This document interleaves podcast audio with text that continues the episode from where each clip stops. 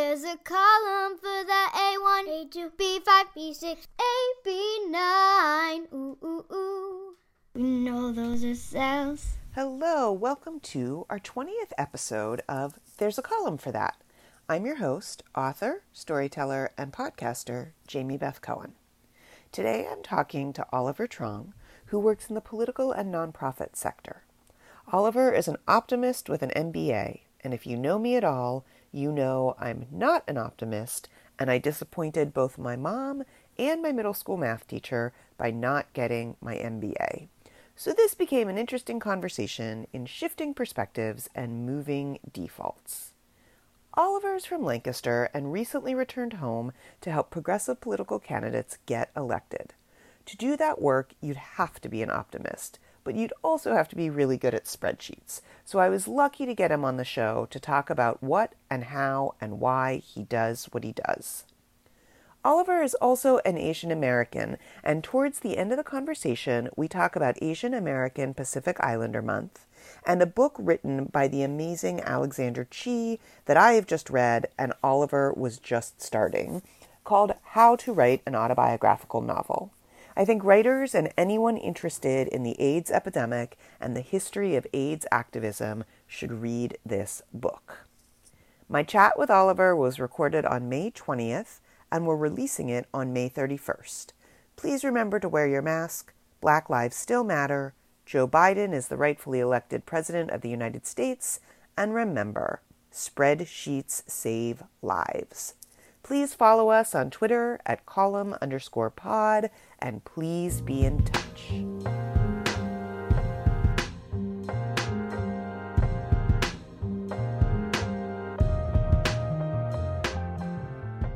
Hi, Oliver. Welcome to There's a Column for That. Hello. Thanks for having me. oh, my pleasure. Can you tell me and our listeners a little bit about yourself? Where you're from, where you live, how you identify, what line of work you're in. Do you have hobbies or passions that take up a lot of your brain space related to or unrelated to spreadsheets? Anything you want to share? Sure. Uh, my name is Oliver Truong. I was born and raised in Lancaster County. That's where I'm currently living, but spent time living in DC, New York, Michigan, San Francisco before returning.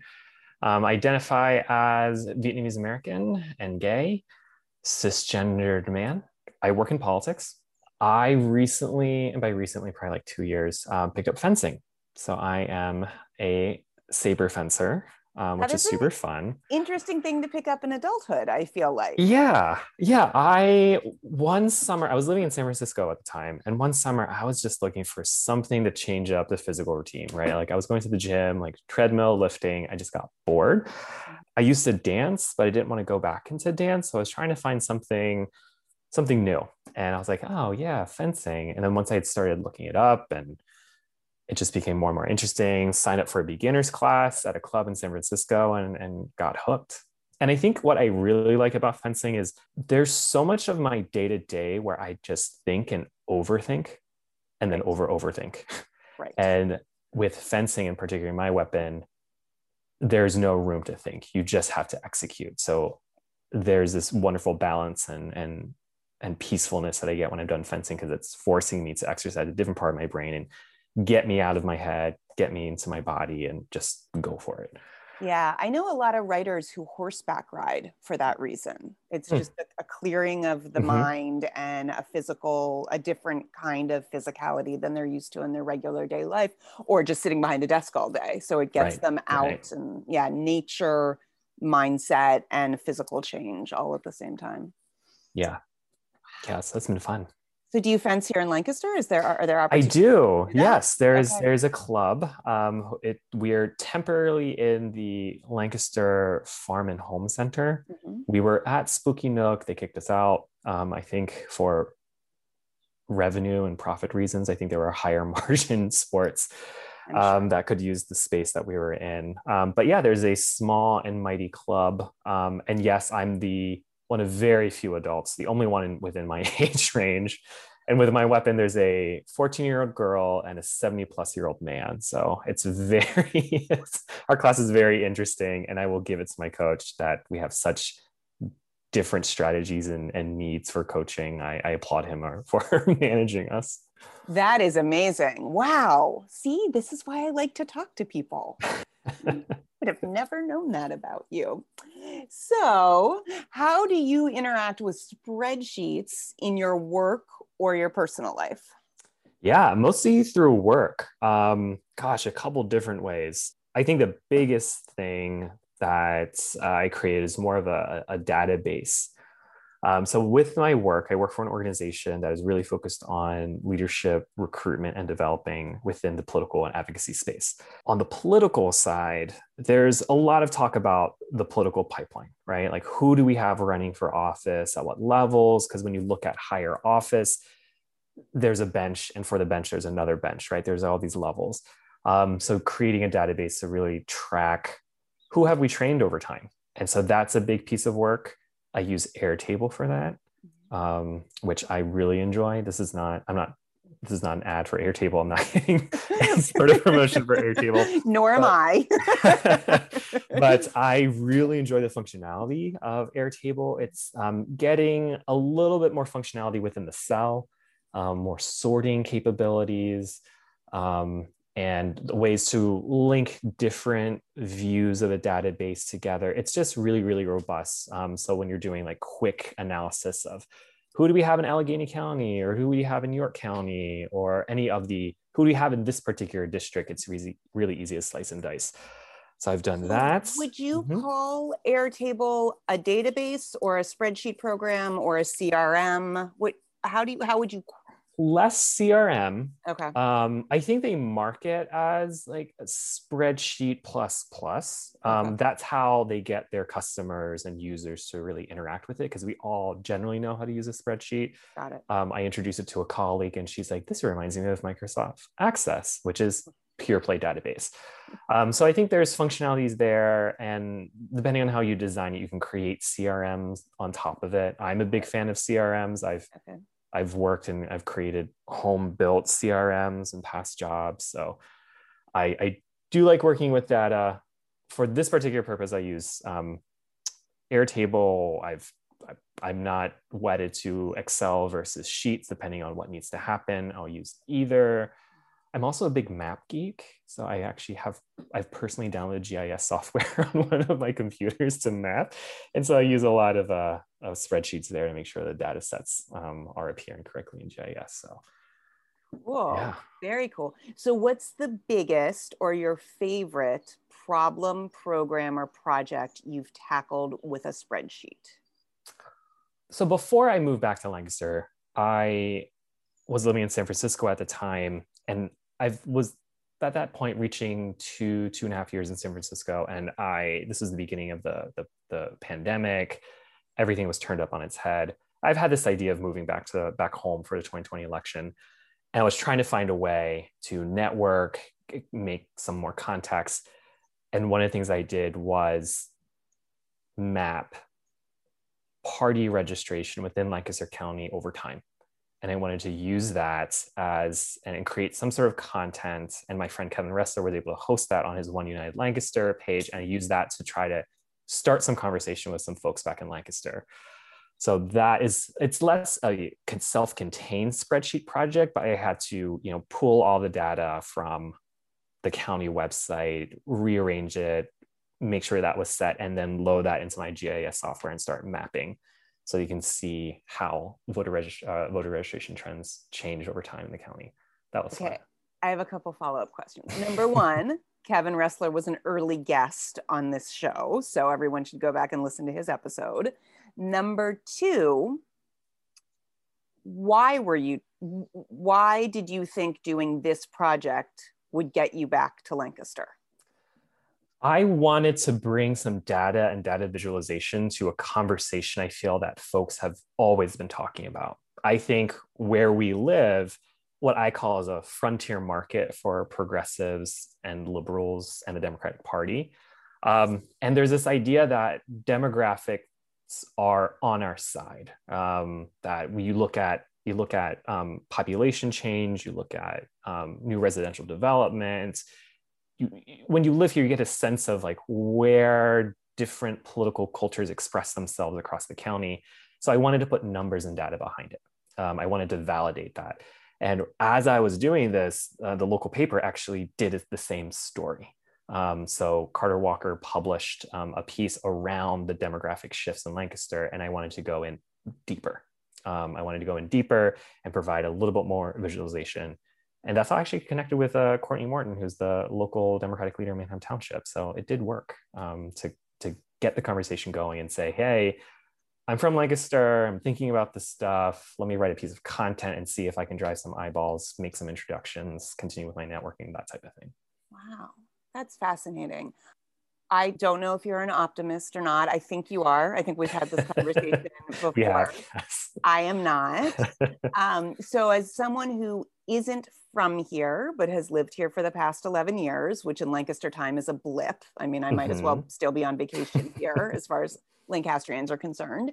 And you, who grew up here and left, mm-hmm. um, I have been disappointed with what I expected to be sort of a stronger shift left.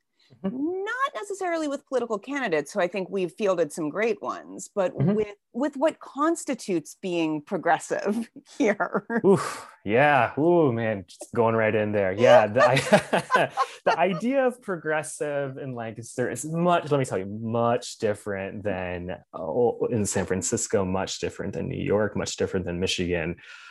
Ah, so growing yeah. up here, did you mm-hmm. know that coming back, or did you think, oh, it must have changed more while I was gone? I I felt like there were some changes, right? Like before I left, um, I actually I ran Kevin Ressler's 2017 campaign, and he ran on a, a very progressive platform. Yes.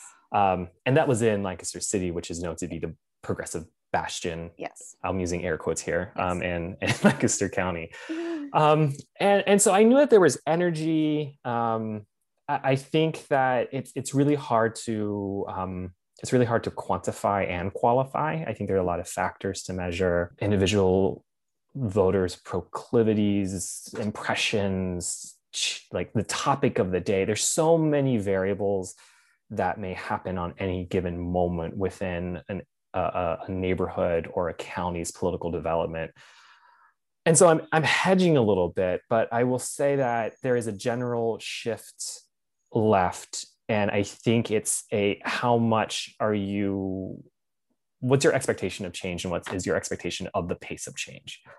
And I think that is where folks may feel frustrated or hopeful because they they see the time horizon differently. Mm-hmm. I think they see the time horizon as there is more time or time has passed, right? Depending on how you view mm-hmm. the issues that you care about, the community, how you draw the community that you care about, and then what has happened in that community. I think that's where people take away either a sense of optimism or pessimism.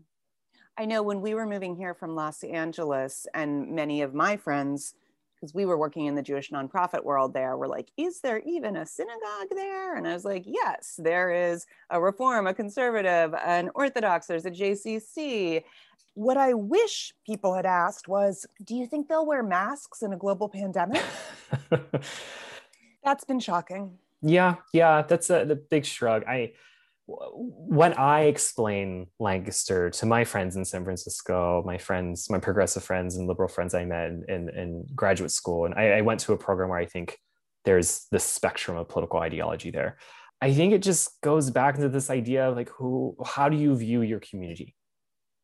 And this idea, and my friend is a social social psychologist. This idea of in group, out group dynamics some folks draw their community very, very large, very inclusive. Um, and some folks draw that very, very narrowly. Um, and when I think about my work in politics, it's it's about bridging that in and out, both at the very micro level, right? Like when I start working with candidates and coaching candidates, it's this idea of how do you become relatable?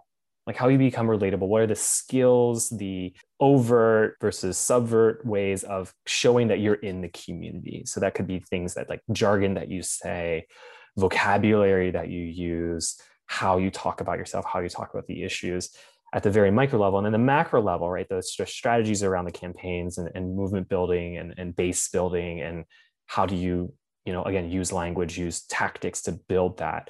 Um, and i think it's that constant where do you draw that line? How do you push that line to say these folks are within the community? How do we think about community more broadly? It's hard because everyone starts at a, at a, different default. It takes time to understand what that default is, um, especially now when we think about the, the dialogue. It's so hyper partisan, it's so confrontational, it's so, it's honestly it's sometimes really, really scary to try to start that conversation. But i think in the work and the, the, way i view my work in politics it's very much there. It's it's understanding that everyone has this default and how how can you shift them? How far can you shift them? And then over how long of time can you get them to a certain point of you want quote unquote want them where you want them right? So vote for you to support this cause to to take this particular action. Mm-hmm. um, and it's it's both art and science and it takes time and a lot of emotional investment as well. well, I mean, that sort of gets into my next question. We may have already yeah. covered that, but what are the limits of spreadsheets? What kind of problems can they not solve, or what kind of projects can they not help you tackle? Yeah. And there is that human element and that art Absolutely. element to even the most simple data set at mm-hmm. times. Yeah, yeah. Working with numbers, working with finite data points. I just had a conversation with my my um, boss uh, this week, right? We're trying to, when we think about recruiting candidates, we need to set a geographic scope and we need to draw a line, right? Like with certain data sets, with, with certain map making projects, you have to set a limit. And there are downstream implications for a lot of different work when you set that limit. Um, so there is not a forgiving gradient um, when you're trying to work with spreadsheets and databases. So being aware of that limit, right? We were talking about Centre County and State College, and he was asking, why didn't you draw this line all the way through here?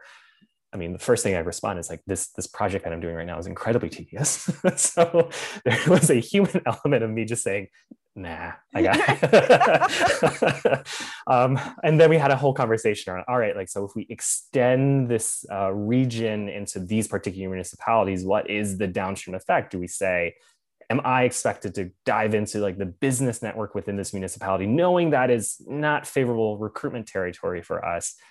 And so, yeah, that, that there's that real conversation around where do you draw that line, right? What's that upper limit? What's that lower limit. Um, so I would say that's yeah, absolutely, that's a major major limitation. That reminds me of doing like uh, event planning and RSVP charts and projections and like having like half of person, right? So like everyone you expect to come as a one, everyone yep. you expect to come as a zero, and then the people you're not sure about or and if you're lucky that sums to some whole number. But right. occasionally you're like oh we have to plan for 32 and a half people. And then people who don't understand spreadsheets are like are you insane? And it's like well it'll all work itself out eventually. Right right but that is right. that unforgiving it's either a person or it's not a person. And it's like sometimes it's half a person.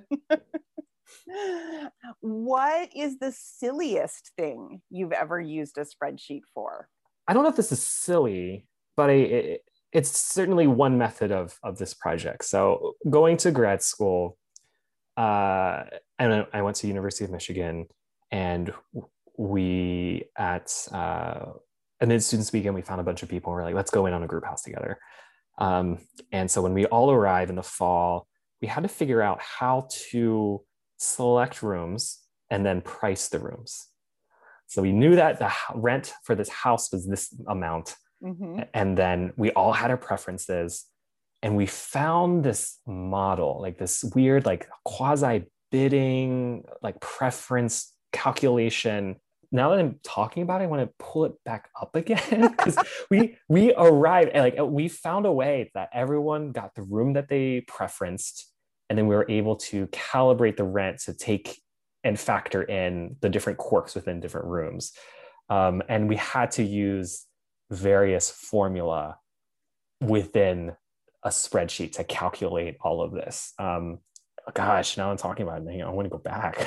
I love what that. exactly were those formulas? But yeah, we ended up like that. arriving at a very, very happy medium for the house. Well, one of my guests talked about going to a conference and at the when at the time they booked hotel rooms there were you know they were only offsite hotel rooms and some people were coming in on thursday but some people weren't coming in on saturday and so they had like six people spread out across two hotel rooms all having to pay different amounts of money and that's it reminded me of that. Mhm. Although that was more simple because it was one weekend. Um, what did you go to grad school for? I, I, I feel like I want to know who was involved in these negotiations. like, so what, what was the grad school for? Yeah, I got my MBA, so I went Oh to business school. Yes. Um, I always joke that I got a degree in capitalism. right, right. And yeah, the, the folks that were there, I mean, we had a we had a very math heavy guy. He now works in investment banking. Like no one should be surprised there. Mhm. Um, we had someone who worked in retail. I was coming, I was, I guess, a nonprofit person. If you looked at my resume before business school, um, you know, you had some medical researcher. Um, and it was like a whole mixed bag. And I This is like think the first thing you did as like a house, like a collective house. I mean, like, yeah, we once we all moved in, right? We all arrived at different days. And we're like, Right. okay, before everyone really unpacks, Right. let's tackle this challenge that I hadn't had to think about since I was in college. Right, Right.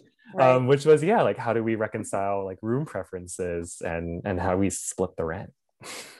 when I was living in Los Angeles, a friend of mine who is a math professor, a math PhD, was attending like the National Math Conference in San Diego. And I was like, I'll drive down to San Diego and have dinner with you.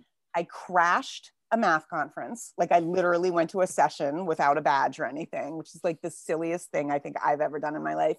And then we went out for dinner after and I calculated the check. I was like, I'm sorry. Are you not all math master students and PhD students or PhDs? I am the MA creative writer. And I was the one calculating the check for everyone. I don't know why or how it happened. I just know it happened. And I laugh about it all the time. I I think there's that element with folks who are like super really skilled in a certain area that they shoot up and they kind of forget the basics. Well, the actually, blocks. my math professor friend told me the further you go in math, the more you learn that what you had learned before is false. It- Oh, it's actually, you know, I, I, I'm going to butcher all of this, but it's sort of like we think of numbers as like negative one, zero, one, Right. like on a number line. And I think he would say something to the effect of like number lines are a fiction to teach kids math. And once you get up into that level, number lines, that fiction doesn't help you anymore. It actually hinders you. It also might have been a social skill situation where I was like, okay, we need to pay and we need to tip, and I would like to go to the bar now. So can we get on with this? So- right, right. I I in those situations, uh, first off, like large group dinners give me so much anxiety because of that particular activity. How do you split the bill, right? Because Mhm. I think again, people with different defaults. Some people Mhm. come in and they find they they take advantage of the opportunity, over order. Some people are very conservative in how they order. Yep. Then you have like one person who are trying to like splinter off their meal, right? They Yep. get the the wait staff be like, can I Yep. just do this? Usually that's me. Um, but but there's an app that is really great called Splitwise. Um, Uh-huh. and that it does all of the calculations right like who who covers certain people how do you split this is it split evenly is it split only between some people um, so when i travel with a group i try to socialize splitwise so that at the end there isn't a awkward fight around Right. shared expenses Right. um, okay, we've hit our rapid fire, some of which you have already um, talked about a little bit. So, Excel, Google Sheets, something else, sub question, Mac, PC, tablet, phone. Like, what's your ideal situation? And then what do you typically end up doing, regardless of your ideal situation? Yeah. Um, so on the first question, right, I use them all. Um, I, there is really no preference. I think if I'm doing like more analysis, I'll use Excel because I think it, I just feel more comfortable with it. And then on the the actual computer setup, I work on a Mac, but my GIS software is on a PC.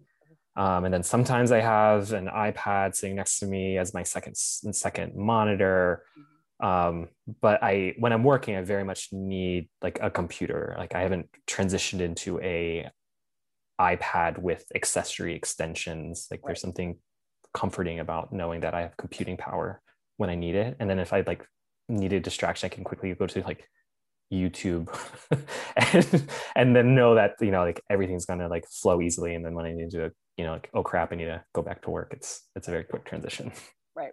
Right. That's an interesting way of looking at it. Yeah. What about your favorite command or function and in which program? Um, I again, it depends on what I'm doing. Um, in Excel, like depending on the data set, big fan of VLOOKUPs, right? Trying to identify a, a source of information very quickly. Um, huge fan of pivot tables, huge fan of pivot tables.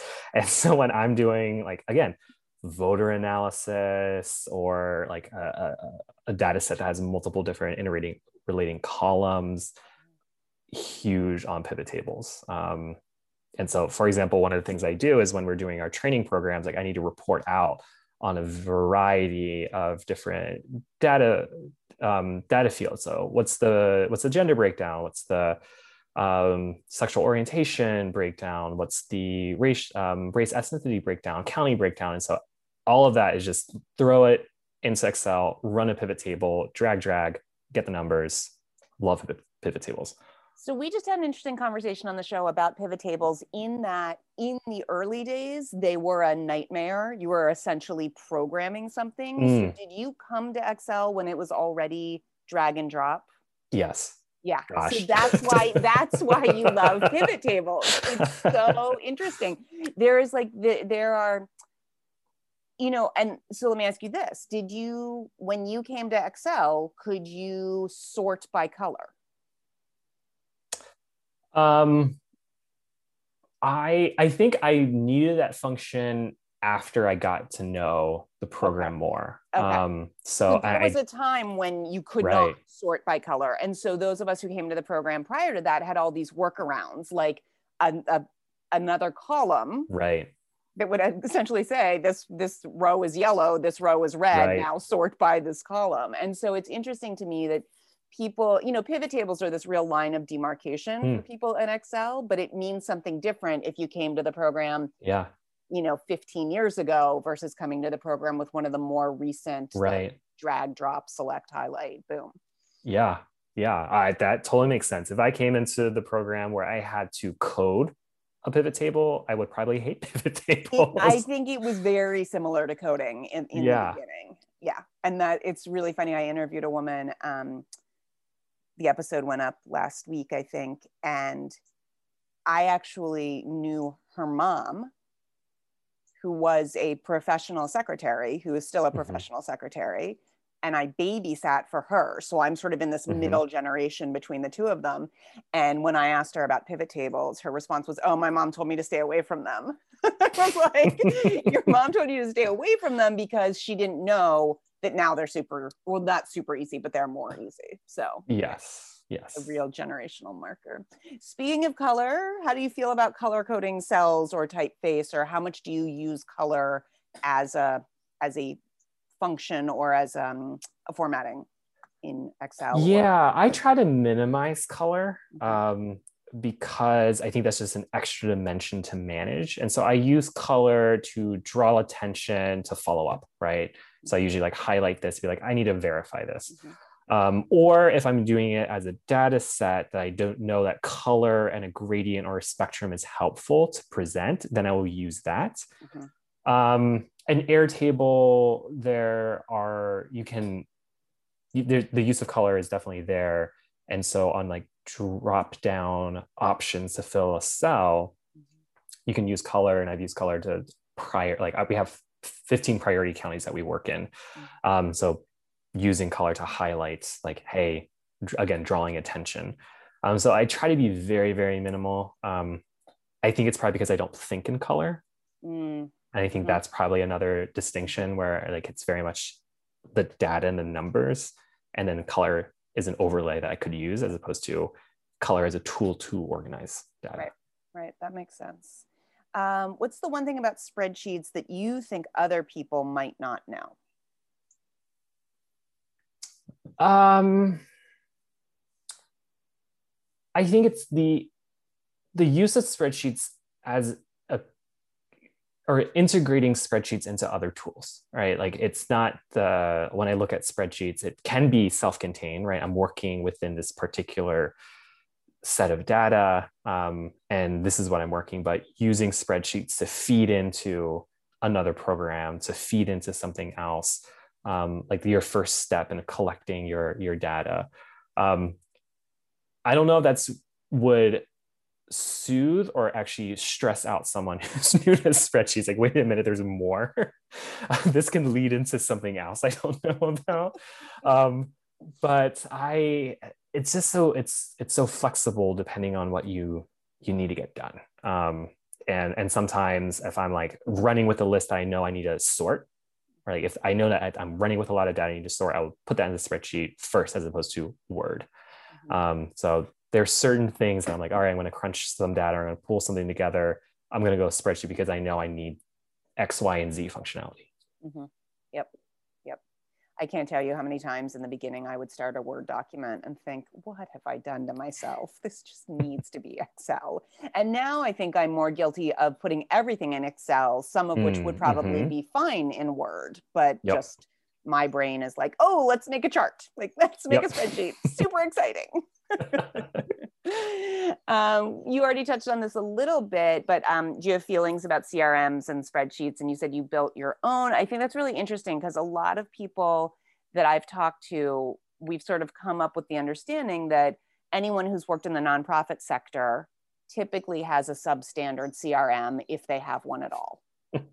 and so I'm curious about this idea of like, well, you just built your own. Like, tell me more. Yeah, I think it's um, the the time I built my own was because there was a uh, a need for some sort of data management system um, and no resource to solve that problem.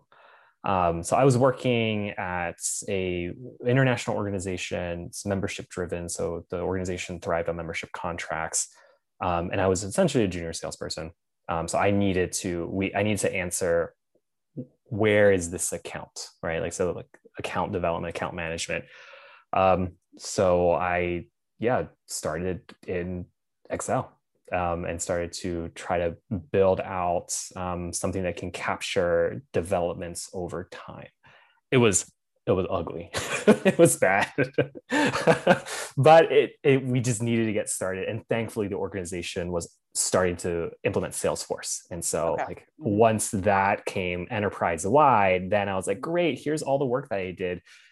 Consultants, I'm going to throw this at you, right, and figure out how do we right. design all of this. Um, so my my my thing is again scale need um, complexity. Um, i've i've been on teams where they're like oh we got a free salesforce license. I'm like hold on. Mm-hmm. hold on. Do we need this? Do we mm-hmm. absolutely need this? Because there's a whole feature set where you can absolutely just get lost yeah. and yeah, overthink it sure. and overcomplicate your entire operation. For sure. I feel like one of the crms i worked on and there might be a technical term for this I don't know if this is going to make sense at all. And it's it's possible this was all user error, but I don't think so. You could only run a report in real time. There was no way to say, give me this data from two days ago. Huh. And I don't know, I should probably track down my tech guy from that job because he he was great and i would go to him with things and he would answer questions yeah. and he would say like we want to run this thing you're the one who's going to use it and we would do we would collaborate but what it meant was i had to run a report every friday morning yeah. and save it in excel yep.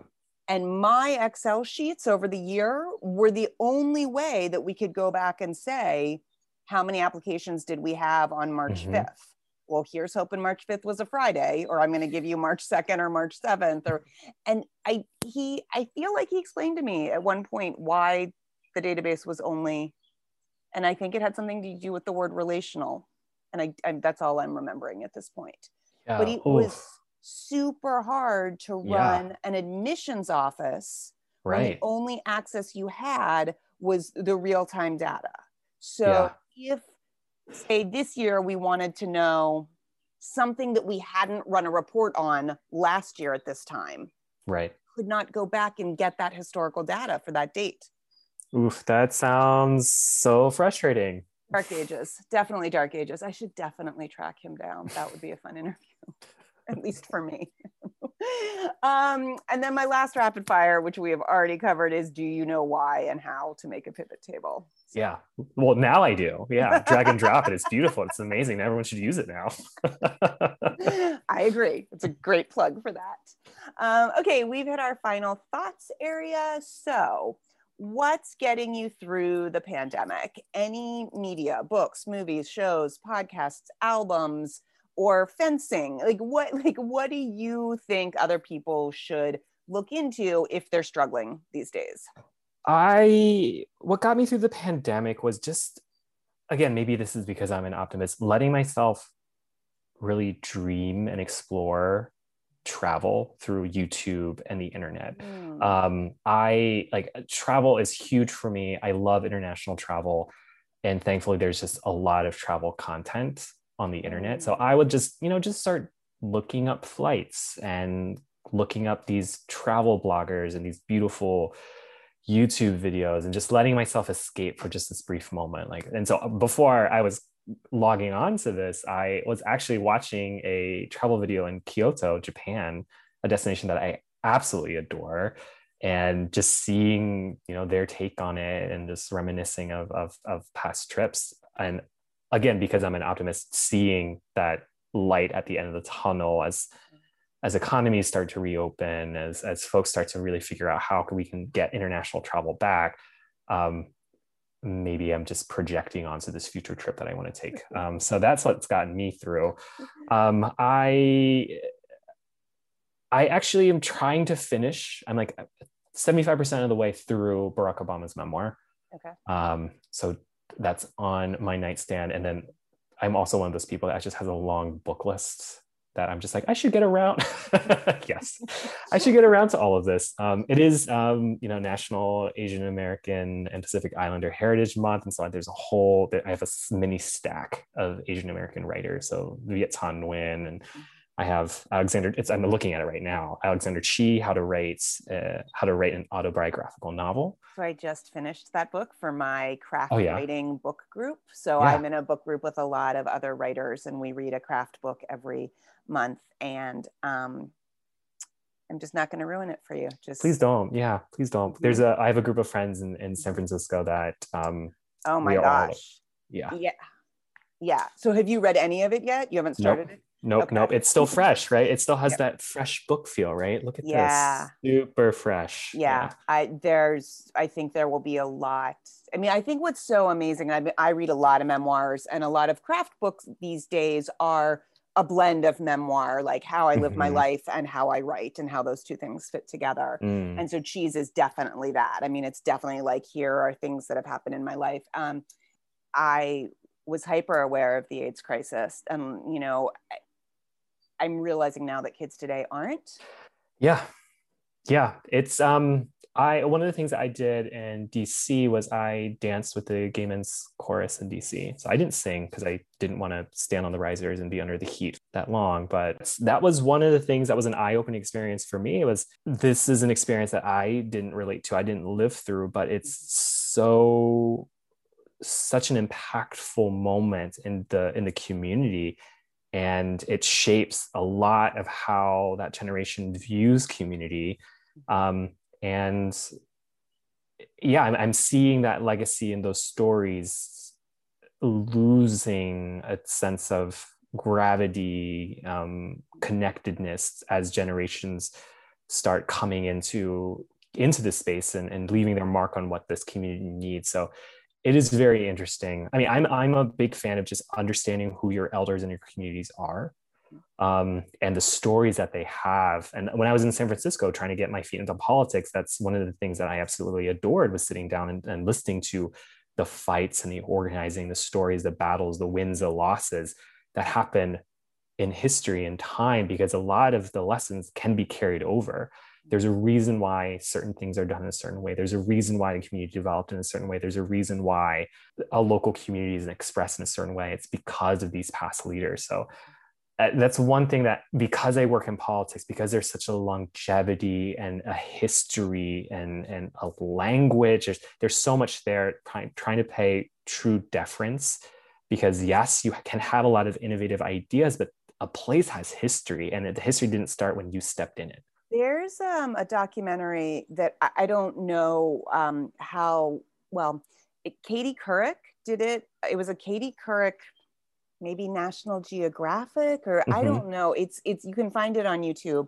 Um, it might have been PBS about tra- trans individuals in America, mm-hmm. and one of the segments has like an elder stateswoman who was like one of the first trans tennis stars, mm-hmm. and then a young trans actor, and the two of them talking, and basically the elder stateswoman of tennis was sort of saying some things that are not really said out loud these days. Mm-hmm. Sort of had a, a, a, retro old feel.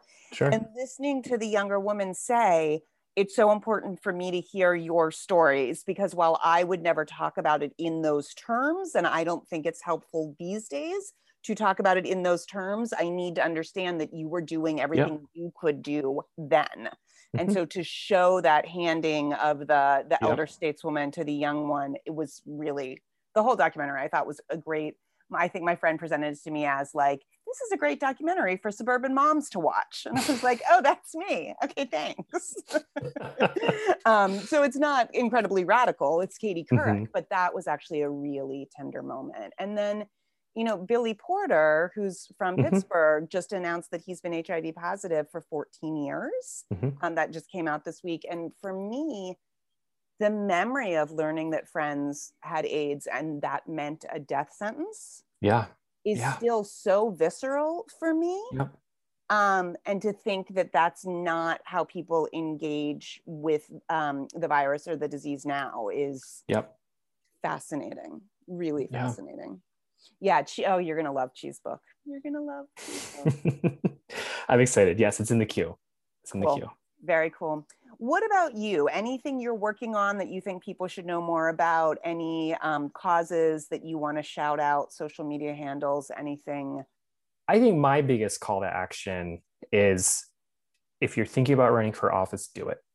I think that there are some folks out there who have this idea um, that running for office requires yes it requires a lot of work but it's not um, it shouldn't be opaque.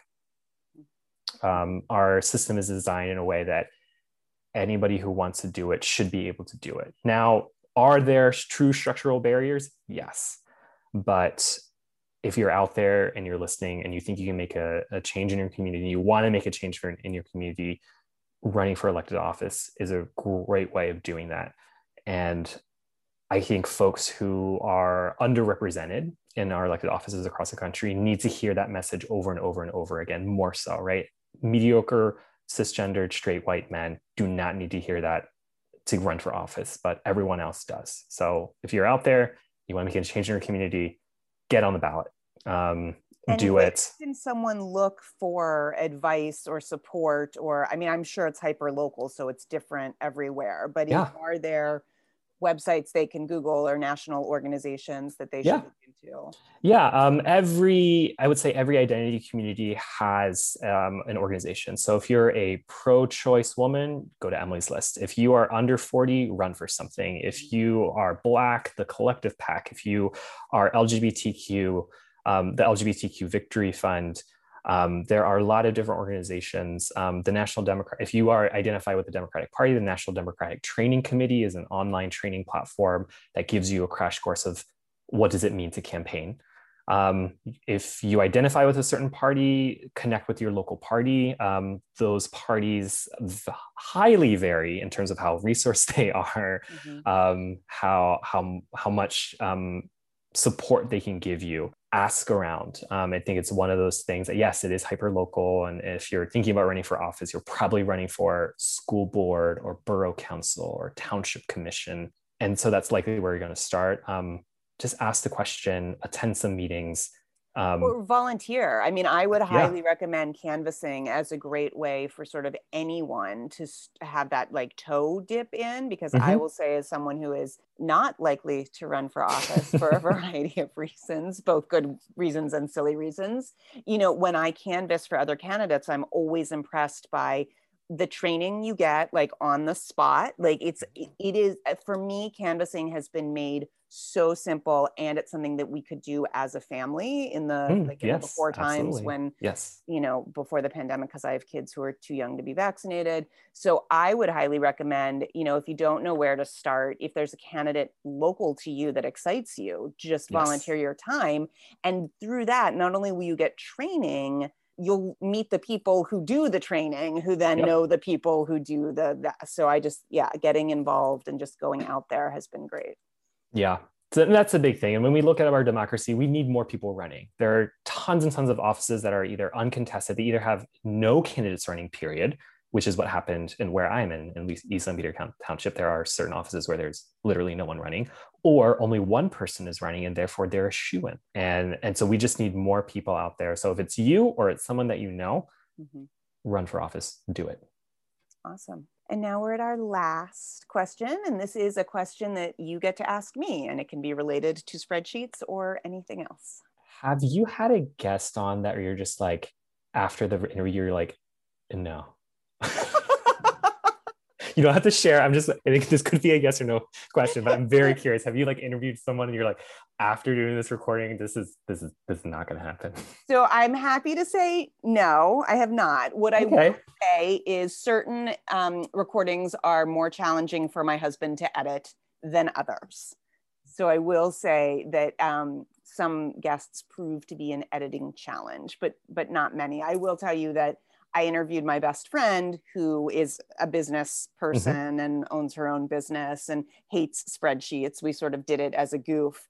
And she did make us take out my favorite part of the interview. But like we've known each other since we were 12, and she's like a really important business person now. So it, it didn't yeah. surprise me. Um, but I was super bummed. And so was my husband. And I was like, you need to take out this story. He's like, oh, that was my favorite part. and I was like, it was my favorite part too. And we're not allowed to use it.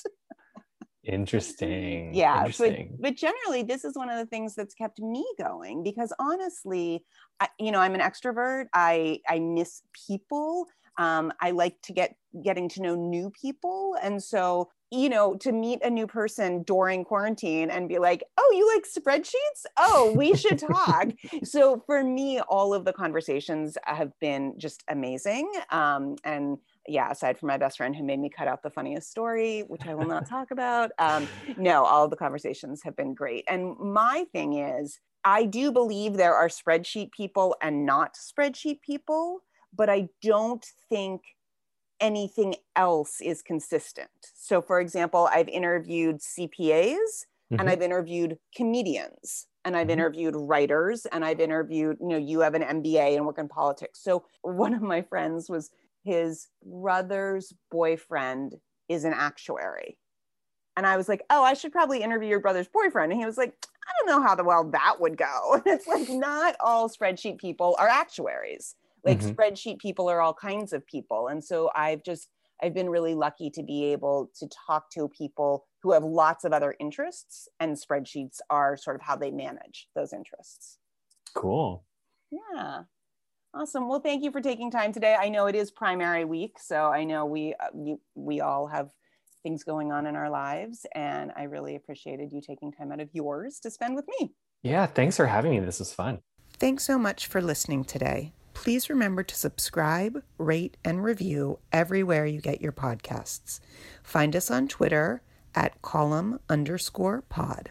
Special thanks to Nora Grace and Josiah for our theme song. Sam Schindler for editing and production, Nick Peterson for additional music, and you for listening. Have a great day.